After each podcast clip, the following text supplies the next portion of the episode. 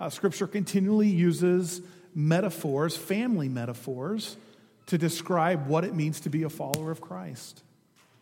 You know, in a day and an age where many people would say, uh, I grew up without a father, or I grew up without a father who was, who was absentee or abusive, or, or I was never really sure how he felt about me and if he loved me, it's no accident that the scripture would say, Well, you have a heavenly father. Uh, you, have a, you have a good father who loves you. The hope isn't that. Um, People have a difficulty relating to God as Father because they didn't have an earthly father. The, the hope is that as we relate to God as our Father, we can redeem the, uh, the fallings, the shortcomings of our earthly father. Uh, talks about the, the church as a family because so many today are lonely. And, uh, and even though perhaps surrounded by um, biological family members, they would still say, I don't know where I fit, I don't know what my place is. And, and Scripture would say, that's what the church is for a place for you to have belonging, to know that you matter, to have a sense of who you are and who you can be. Man, I, I, I hope you know what it feels like to be part of the family of God, and, and, uh, and I hope you know what it feels like to be part of the family of, of Beulah. There's more to the family of God than Beulah, um, but man, I'm telling you, this is a pretty good church family. yeah, amen. That's right.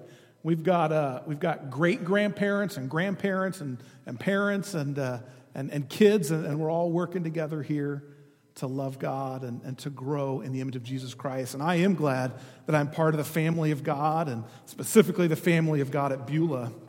And uh, here we are, our first family gathering in the new year. Um, how's 2018 going for you? Off to a good start? All right, some of you, and some of you are still needing to be convinced of that. Okay. Um, 2018 got off to a, an interesting start for my wife and I. It was Monday morning, New Year's Day, and uh, we were in bed a little longer than usual because we had stayed up uh, a little bit longer than usual on New Year's Eve. And, uh, and uh, we're laying there, both kind of waking up, kind of, you know, just kind of getting the, uh, the, the dust out, the sleepies out of the corner of our eyes. And, and we start hearing a little, a little scratching at our door. And then before long, we hear the jingle jangle of dog tags, and our little uh, little puppy Emma was in our room. Now, I mean, who doesn't like to be woken up by dog kisses? We don't. And so that meant that one of us had to get out of bed and get the dog out of our room. And of course, because I'm the man and the husband, the job was mine. So I, uh, I rolled over to, to, to, jump out of bed and, and, uh, and get her out of the room. The other thing is, not only do we not like being woken up by dog kisses, but whenever the dog is in our room, she seems to think it's her own little pee place. And uh, she always leaves some kind of mess to clean up. So I had to, had to move fast. So I rolled over to jump out of bed and, and get her out. And, and as I was rolling out of bed, my back spasmed. I'm like, oh! So I'm, I'm sitting on the edge of the bed, kind of laying, half sitting, waiting for that to go away. And finally it loosens up. So I throw my feet on the ground and start to stand up. And I stand up and, and I'm wobbly, like I can't, I, I'm not ready to walk yet. So I grab the dresser and take a deep breath and wait. And finally, I'm ready to move. So I move around the end of the bed and, and I go to get the dog. And the problem is, this dog's a lap dog, um, which means she's about two inches taller than a grasshopper. And, uh, and she's not cooperating. And I, I can't bend over to get her because I'm so stiff. I'm like, what am I going to do? Sarah's like, get her out, get her out. And I'm like, I can't. And so finally, I, I shoot her out of the room and, and I went and flopped down back in bed. And I said to Sarah, I ain't getting any younger. And it gets worse. And every time I forget something in staff meeting or, or something slips my mind, there's Pastor Joel with, I mean, every time, like clockwork. Oh, Pastor, it only gets worse. How many of you would say amen to that? So, a lot of us in here have this sense that um, I ain't getting any younger. And, and if you're here going, that's not me, I'm in the prime of my life. Praise God. We pray, we, the rest, the rest of us look back on that with varying degrees of memory of what that was like, and we say, good for you. And some of you in here, 2018, we're only, this is only the seventh day of the year, but by the end of the year, you'll have said that refrain once or twice if you haven't already, and you'll get it. And others, you won't. You won't get it in 2018. Your time's coming, and, uh, and good Lord willing, you'll live long enough, and and uh, you'll enter into the blessed land like many people here are looking forward to, that blessed time of life called retirement. oh, got some amens on that one. Uh, reminds me of a story I heard one time. A teacher, when her children were coming back from, from winter break, her young children, this was like an elementary class, uh, the, the teacher gave an assignment. She said, I want you to write a story or you know, uh, an essay of, of what you did on Christmas break, on holiday break. And uh, one young child wrote such an essay, and here's what he wrote We always spend Christmas with grandma and grandpa. They used to live here in a big red house, but grandpa got retarded and they moved to Florida. It took me a minute when I read this to realize that that was supposed to be retired. They live in a place with a lot of retarded people. They live in tin huts and ride big three wheel tricycles. They go to a big building they call a rect hall, but it's fixed now. They play games there and do exercises, but they don't do them very good. There is a swimming pool, and they go to it and just stand there in the water with their hats on. I guess they don't know how to swim. My grandma used to bake cookies and stuff, but I guess she forgot how. Nobody there cooks, they all go out to fast food restaurants. As you come into the park, there is a dollhouse with a man sitting in it. He watches all day so they can't get out without him seeing them. They wear badges with their names on them. I guess they forgot what they are. My grandpa and grandma worked hard all their lives and they earned their retardment. I wish they would move back home, but I guess the man in the dollhouse won't let them out. You know, the reality is from the, from the youngest of us here to the oldest, none of us can, can escape the fact that we're getting older, we're aging. And so, if this is a reality for all of us, if the reality is that someday, Lord willing, we're all going to wear the moniker that no one wants to have, old, maybe we should figure out at Christ as Christ followers, how do we do that the way that God intends? How do we age in a way that we become not sour, but more and more filled with godliness and grace. And so today, what I'd like to do is to, to, to take a, a, just a brief survey and look at Scripture and, and ask the question what does Scripture say about aging? How do we do this in a way that glorifies God? And, and I would say the overarching uh, message of Scripture, if I could put it into to one phrase that would speak to our culture of aging Christians today, and again, by aging, I mean all of us, because we're all aging, even if we're not yet old.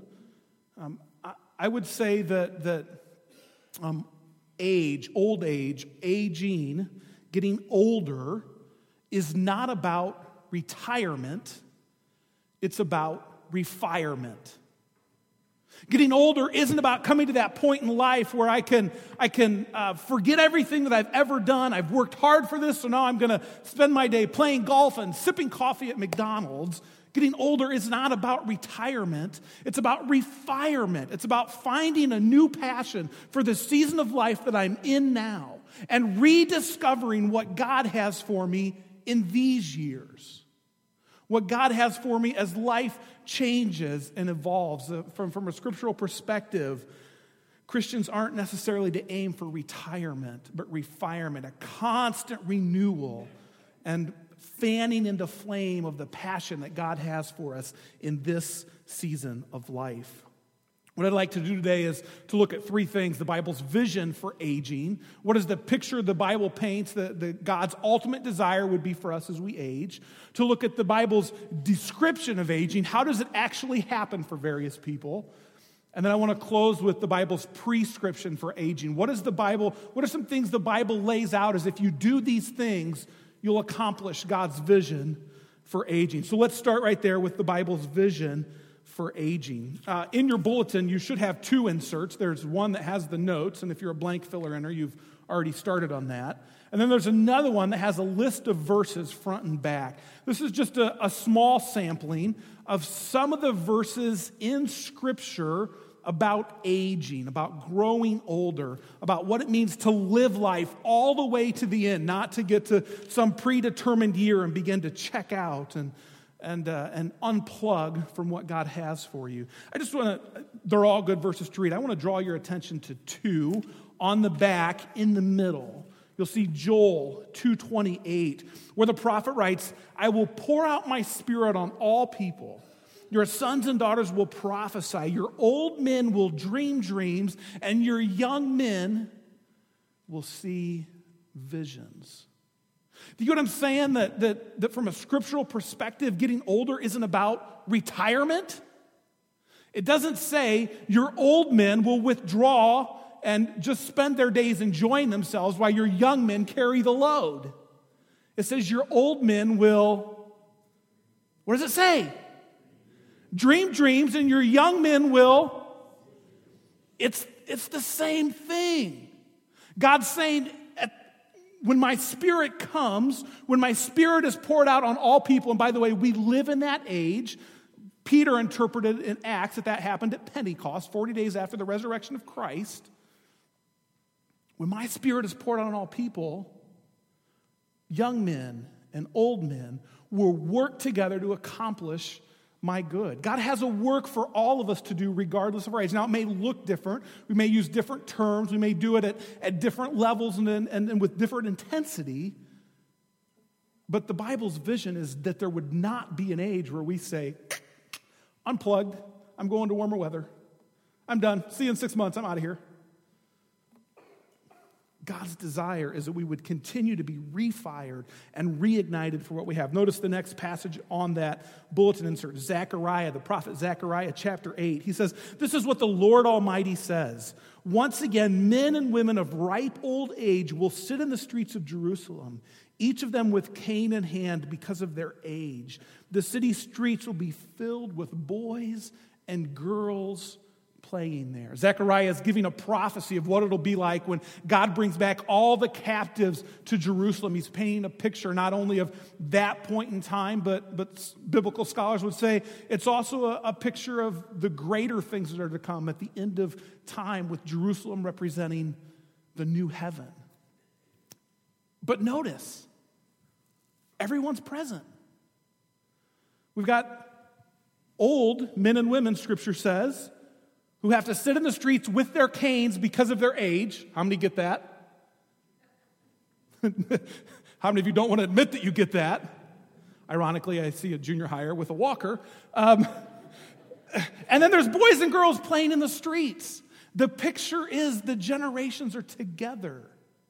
We don't have one generation saying to another, get out of here. We don't need your old fashioned ideas. And, and we, don't, we don't have the older generation saying to the younger generation, you know what? Uh, I've worked hard for this. I'm out of here. You just take care of it and do what you want. I can't understand your newfangled stuff anyway.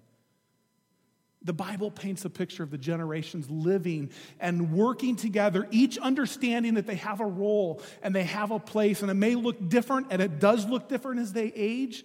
But the, the idea isn't to separate, the idea isn't to segregate along age or demographic lines, the goal is together as a family, we continue to pursue new passion and new fire, constant refirement through our lives, regardless of our age, regardless of where we're at. You see, Scripture has a high view of aging. Our culture may not. But Scripture has a high view of aging. And, and, and we have this sense that, that if, if Christians in all the places where God gives us a glimpse of what He wants. But when it comes to aging, if we would live according to God's vision, we, we would experience things in our life that perhaps we miss when we live according to, to culture's vision. We, we experience God working in us and through us in ways that supersedes what we expect when we buy into the culture's vision for what it means to be older. So, so, so the Bible sets kind of a high standard. What I love about Scripture is that even as it paints the, the picture of, of the perfect way for it to happen, it always gives us a picture of how it often happens.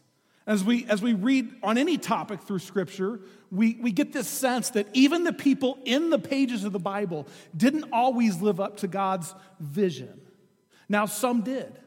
Some realized what God's vision was and, and they lived up to it. They caught the vision. They experienced God's best for their life. And, and we don't have to think very hard to think about some of these.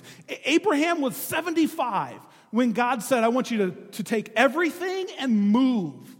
Leave the land of your fathers where you've grown up, everything you've known, take your wife and, and your, your entire clan. I want you to go somewhere, and, and I'll tell you where you're going once I see you moving in that direction. As scripture says, and he went, and he obeyed. And Abraham was far from perfect, but he experienced God working in his lives in ways that he couldn't imagine as he turned 70.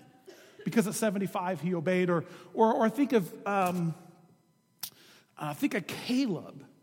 Caleb was 85 when he went to Joshua and he said, Joshua, I want that part of the promised land. And I can, ima- I can imagine the conversations. Joshua was like, Now listen, Caleb, we've known each other since we were toddlers. And, and I know how old you are. I'm the same age.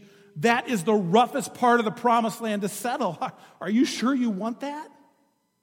And Caleb said, No, listen, God promised that part of the promised land to my clan. I want it. Give it to me. I will settle it. I will drive out the people living there and I will settle it, and my family will live there for generations to come. And because God had said, Caleb, it's yours if you'll do the work, Caleb obeyed. And he settled the hardest part of the promised land. And he was 85. Or just a couple weeks ago, we talked about a man from the New Testament. His name was Simeon. We didn't talk about his partner. Her name was Anna, maybe partner's not the best word, she also appears in, in Luke's story of the gospel. Simeon and Anna were both in the temple. She was 84 and he was probably older than her. And they were both in the temple on the day when Joseph and Mary brought in the baby Jesus to do what the law required them to do. And of all the people in the temple, all the religious teachers on duty, all the priests on duty, all of the public people who were taking care of what they needed to take care of on that day, there were two people in the temple, perhaps the two oldest, who really understood what was happening that day as Mary and Joseph presented the baby Jesus. And God instructed both Simeon and Anna bless the baby and bless his parents. And they obeyed. And they were the first two to fully understand that a split had happened in time and it focused on this boy, Jesus. The, the scripture gives us these and many more pictures of people who, who realized God's vision for aging. And, and, and because they embraced it, they experienced God's best. But what I love about scripture is it also gives us the examples of men and women who, who missed God's vision and who missed God's best for their life because they didn't age the way that God wanted them to. The most notorious may be uh, a king by the name of Solomon. Think about Solomon. He had everything a man could want. He was born into royalty with, with a silver spoon in his mouth and one on the table. He was the third king of Israel. And he stepped into kingship ready to build a temple because his dad had done all the work, drawn up the plans, raised the money, everything was ready to go. All he had to do was to build the temple, and he did.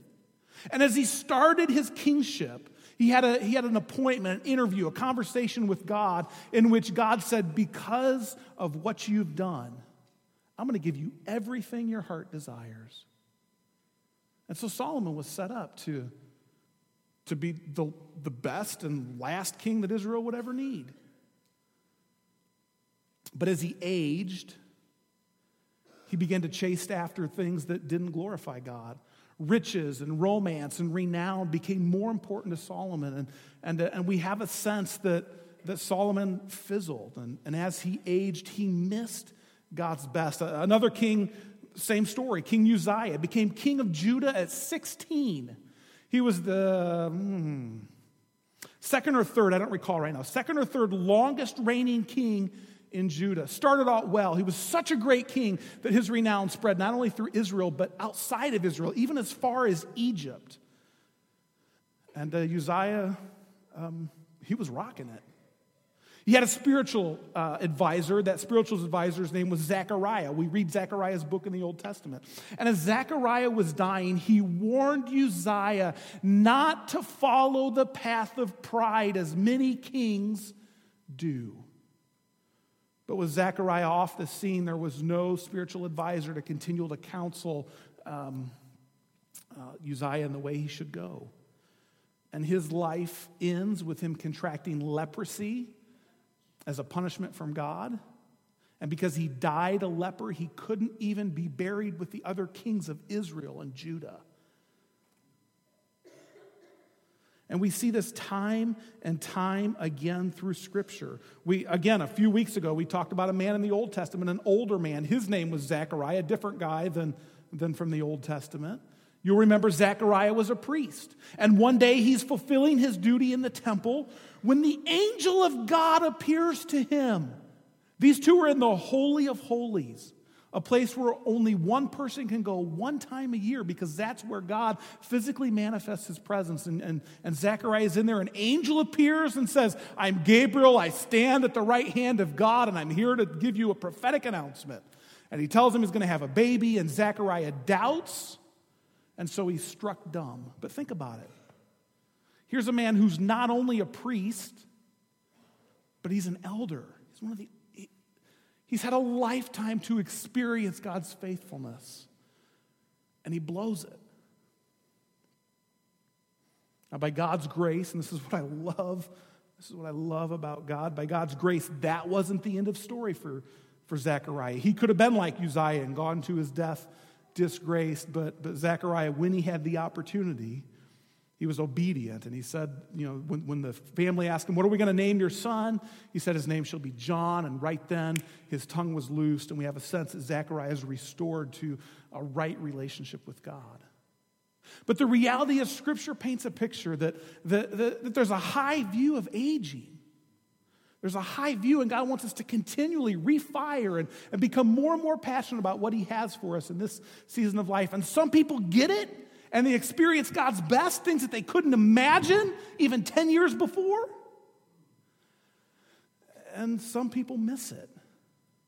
And, and, and, and whether or not that drives them away from a relationship with God, I guess varies in the, in the circumstance.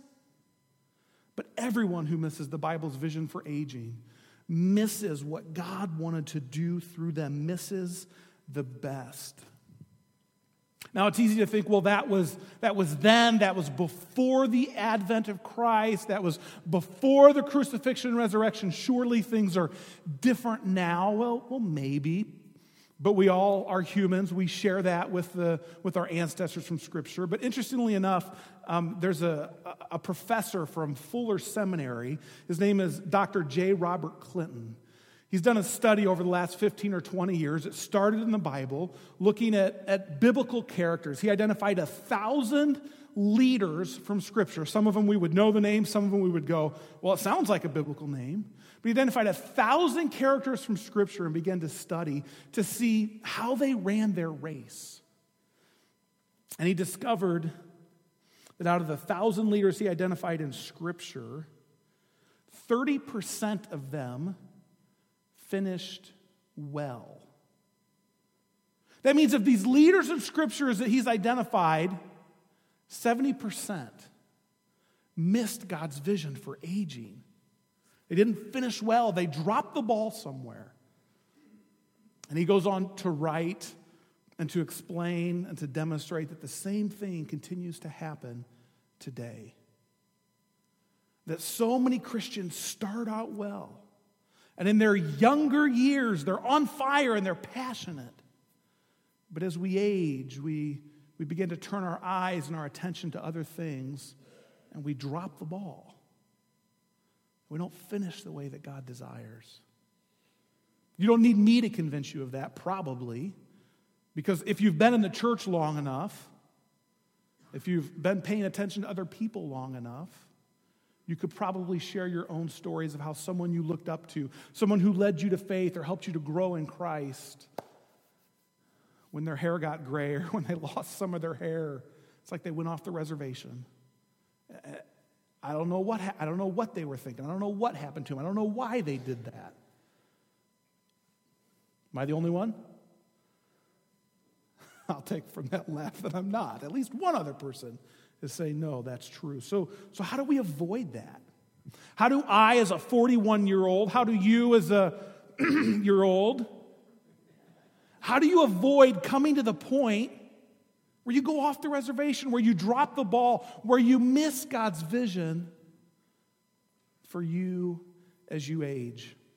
I want to outline three things. And there's, I think there's probably more principles we could draw from Scripture, but I want to focus on three things that the Bible says, the kind of prescription for if you do these three things, you will age gracefully. You will realize and accomplish God's vision for you in every season of your life. You'll be constantly refired, renewed. Your passion will grow. The first one is know your role. And it's not aging, it's saging. God's desire for us as we age is that we would invest in the lives of those who are younger than us. The further we've traveled down the road of life, the more God desires and expects that we'll pour into others who aren't yet as far, who are coming behind us, that we'll pour into them what we've learned. That we'll be the, the proverbial wise sage who can help those come behind us follow a better path and easier, perhaps, than we did. We see this play out quite a few places in Scripture. One that comes to mind is with the Apostle Paul. You may remember he traveled around planting churches, and as he planted churches, he would be there for two, three, maybe five years, usually shorter stints, and then he would leave. And so when he left, he would appoint leaders, and, and he planted some churches on the island of Crete in the Mediterranean. And he appointed there, he left there a young man who had been traveling with him on his journeys. This young man's name was Titus. And so we have in the New Testament a letter that Paul wrote to Titus sometime after he had left Crete, instructing Titus on, on how to pastor these churches, how to lead them. And, and not, the, not the organization of the church as much as the people of the church. And one of the things that Paul says to Titus, or one of the, the instructions he give them is, gives him, is how to relate to the, the older men and the older women in the congregation. In chapter 2, verse 4, Paul says, They must train the younger. I mean, it's a, it's a scriptural command. The older we get, and as we become whatever old means, the goal isn't to unplug and yet let the younger generation figure it out. The Bible's goal is that we would pour back into them, that we would help them with what we've learned. And can we just be real for a minute? The best life lessons to share aren't your victories. I mean, people will be inspired by the victories you had in life, and you'll be inspired by replaying them for the umpteenth time. Praise God. But the best thing to teach the people coming after you, the, the generations that you're pouring into, the best thing to share with them is your failures.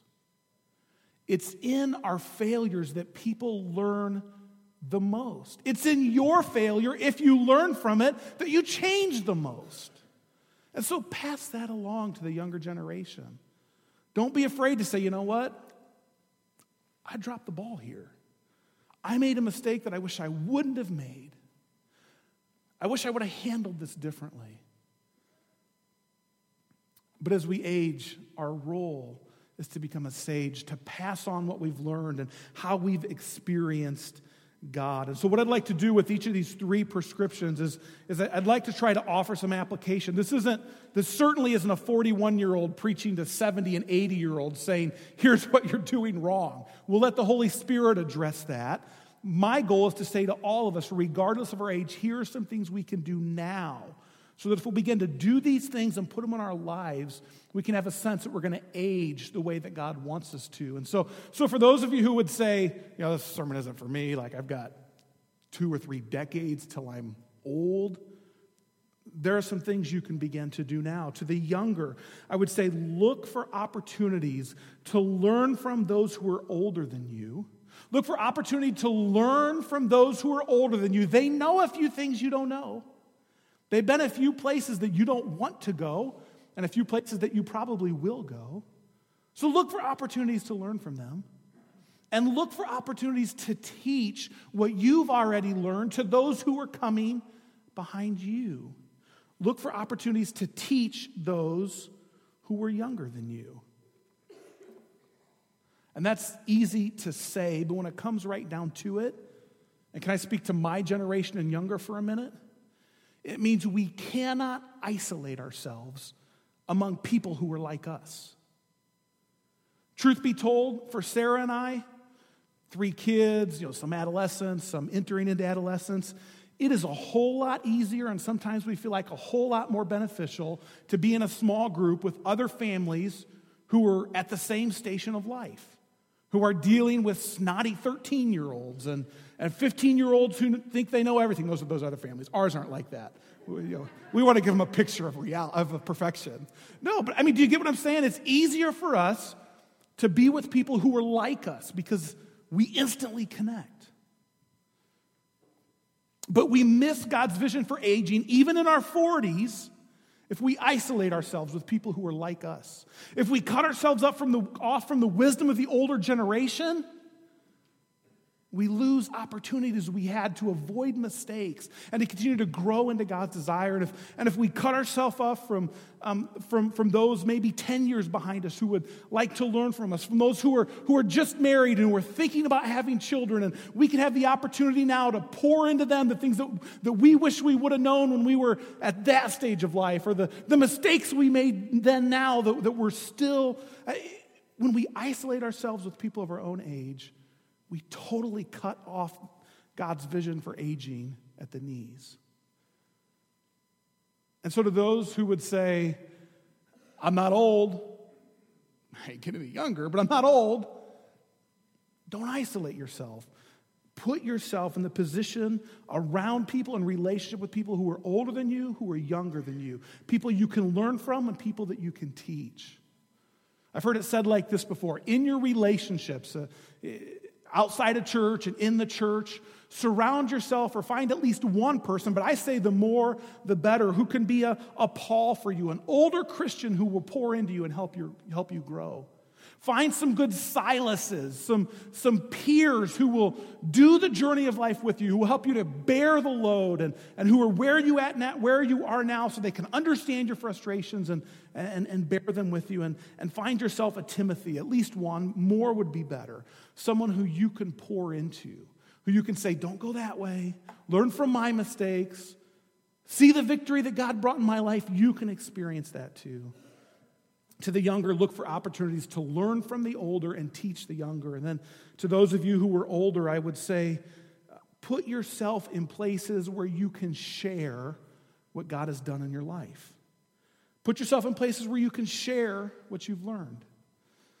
Last fall, my wife and I ran an eight week small group um, we were really trying to target people who were new to the church and who felt like they needed some relational connections. And, and we ended up with a, a pretty interesting group. We had a couple of teachers, we had an engineer, we had a doctor, and we had three senior citizens.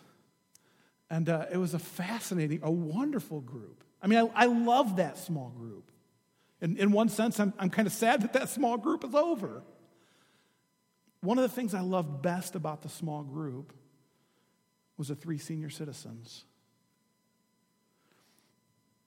As a matter of fact, Glenn and Carol Engelmeyer were, were two of them. Many of you know Glenn and Carol. And um, when I saw that they had signed up for our small group of the bulletin, um, Glenn's a deacon, and so at a deacon meeting, as I recall, I said, um, Glenn, did you, did you intend to sign up for our small group? Um, because we've got a bunch of kids in there, and it's going to be all like younger families. And Glenn said, Absolutely. And Glenn and Carol came almost every week. One week they weren't because Carol was in the hospital. Every week to our small group.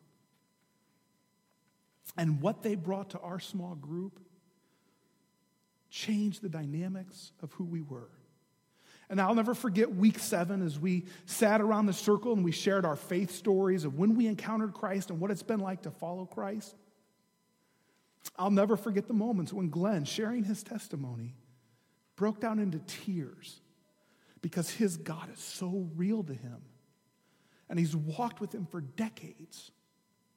as wonderful as the other people in our group were, wonderful people, we never would have gotten that.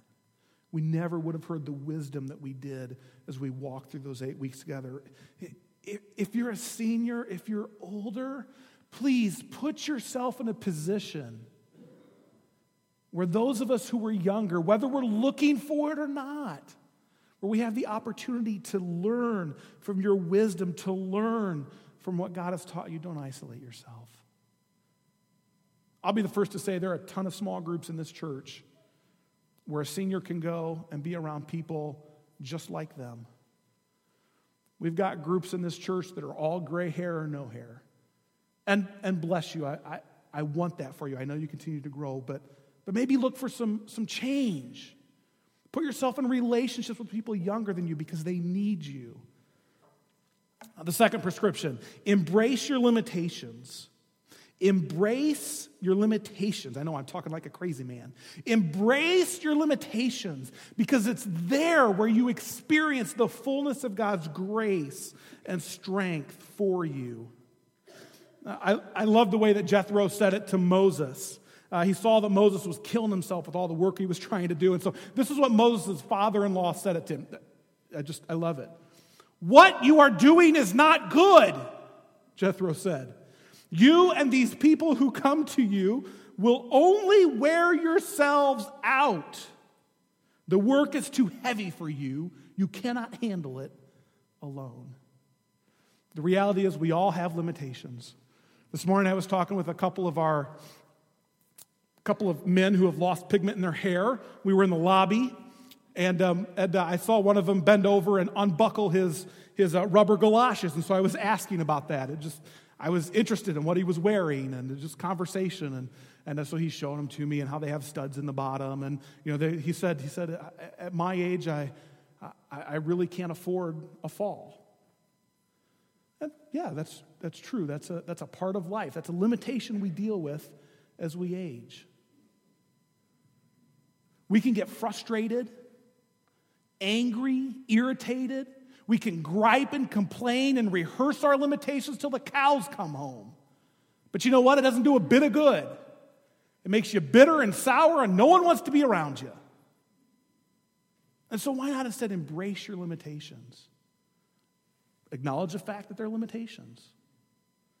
But look for God's grace and strength in the midst of those limitations. Look to experience God in a new way. If you're younger, you may not have a whole lot of limitations now, but your day's coming.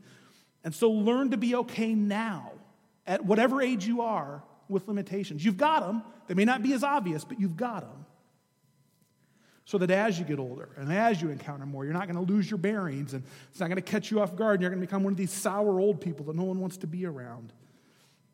If you're younger, embrace your limitations now. You don't have to do everything, your kids don't have to do everything. It's okay to say, This is who I am. This is what I can do, this is what I can't. So be it. Embrace your limitations now. If you're older, don't spend your time bemoaning the growing list of your limitations. Embrace those things and enjoy the ways God reveal, reveals himself afresh to you in your limitations. I mean, walking slow and shuffling may be irritating. You don't get anywhere as fast as you used to. But do you know that in that you have an opportunity to see things that God, blessings that God has in your path, that in your 40s and 50s you blew right past? And I get it, it's annoying when you're in a, a, a, meeting or a small group or a Sunday school class and you have to keep saying, What? What? I couldn't hear you. I understand the limitation of hearing is, is irksome. But you know, when you have to lean in and listen harder so you can hear what's being said, it may give you the opportunity to listen for what's not being said. It may cause you to focus on more, more on the message underneath the message. And yes, you can't do everything you used to do. I can't do everything I used to do. A couple weeks ago at our Friday morning lunch, Dr. Gerber was talking about a move he and Sharon were making. They were moving from, from um, the home where they had lived into an apartment. And he was talking about this moving crew that was coming to help them move. And, and, and part of me so badly wanted to say, When is it? I'll be there to help. But I knew that there's just no way my back could deal with that. I mean, it's a reality. We can't move as fast as we used to. We, we don't have the strength we used to. We can't do all that we used to. That's an opportunity to make sure we're doing what's most important, what's most on center for what God has for us. Embrace your limitations because that's where you experience God the most. And finally, get a perspective on the large arc of your life.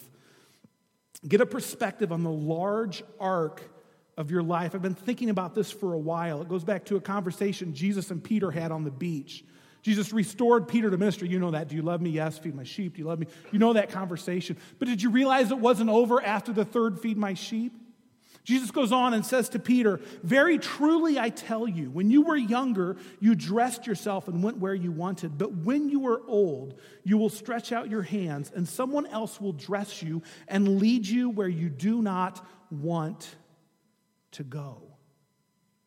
The reality is that all of our lives have an arc. And for most of us, our lives are going to start and end with the same basic reality. When they start, people are going to dress us and feed us and take us places we don't want to go. And if we live long enough, when we're older, people are going to have to dress us and feed us and take us somewhere we don't want to go. But in between, there's a whole lot more that can happen. And your arc looks different than my arc. But understand your life is going somewhere. It's going to be different as you age. Things are going to look different and feel different, and, you're going to be a different person. One of my long distance mentors said that, um, that one of his mentors told him that the, the best decade of his life would be his mid 60s. His mentor told him the second best decade would be his mid 70s. And his third best decade, any guesses? You'd think 80s, but it's actually 50s.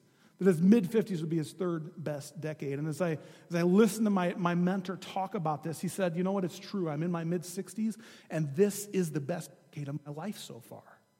I feel like I'm finally hitting my stride.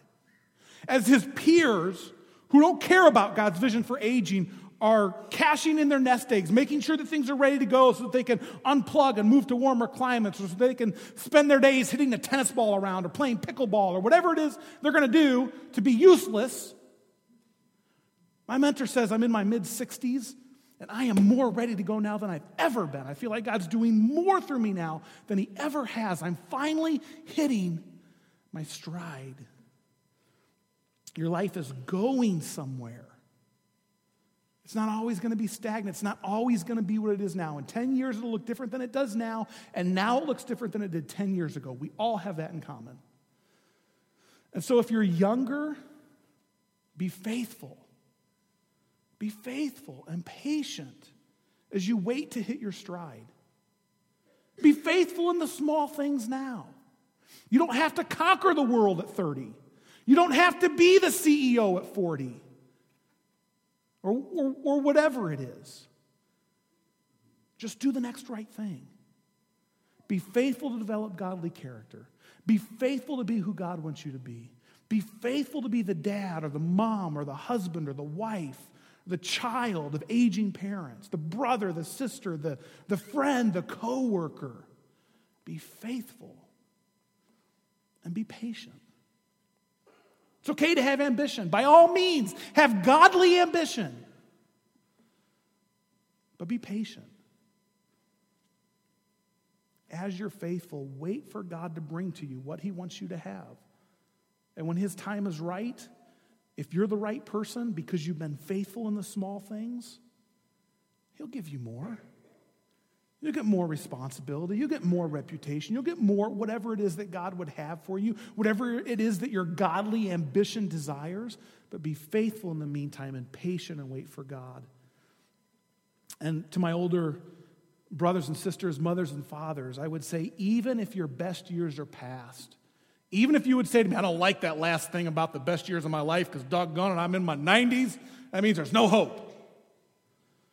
maybe. I mean, no, not maybe. Um, you can still give God the best of your remaining years. Whatever years you have left, even if you feel like you hit your stride years ago and, and now you can barely walk, give the God the best of what you have left. You can do it. God knows what you have left. He wants to continue to refire you. He just says, Give me your best. As I close, I, I just want to share a conversation I had with my dad a couple years back. Uh, my dad, we were, we were talking about his dad, my grandpa Smith. Um, who uh, about a year ago went home to be with the Lord. But this was obviously before that. And, and grandma and grandpa had been living in a, a retirement village, a retirement home. I don't know what the PC term is, a place where old people go to wait to die. Um, I'm sorry. Um, he and grandma were living there. They were great. They had their freedom. They loved it. They were able to come and go. It wasn't a nursing home. And, um, and uh, life was good. But my dad and his brothers started to notice over time, as happens to all of us, grandma and grandpa began to have more and more limitations. And it was really to the point where neither one of them should be driving anymore. And of course, the car keys are a great symbol of freedom. And so dad was worried and was talking to me about how grandpa was going to respond and how, how is this conversation going to go. And he didn't want to do it, but he knew that it needed to happen. And you know, you've seen it. You've, maybe you've dealt with it. It's hard. I said, Dad, you know what? I know it's not easy, but I think Grandpa's going to understand. I think he's, I think he's going to he's going to handle this gracefully. And it may be difficult for him, but he's not going to be one of those. He's going to be one of those who refuses to give his keys, who gives you one set of keys but has a spare. Or, he's not going to do that. So I've, I've watched Grandpa through my whole life. And I happen to be old enough to understand what was happening when he moved from receiving a weekly paycheck from Uniroyal to receiving a monthly paycheck from the government and a, and a pension fund. And, and I watched as he made that transition in life. And, and I watched he and grandma attack that with vigor and, and go and live life. And, and I watched over the next 30 years as grandpa did more ministry than men half his age were doing in his retirement years. I watched them take joy in being at their grandkids and then great grandkids' events. I watched him get more and more tender to the things of the Spirit as he got older. I watched every morning as he and grandma did devotions and tried to align their lives according to the Word of God, even when they were 70, in their 70s and 80s. I knew that this mattered. I said, Dad, It'll be hard, but Grandpa's going to handle it well. He's not a perfect man, but he's a godly man.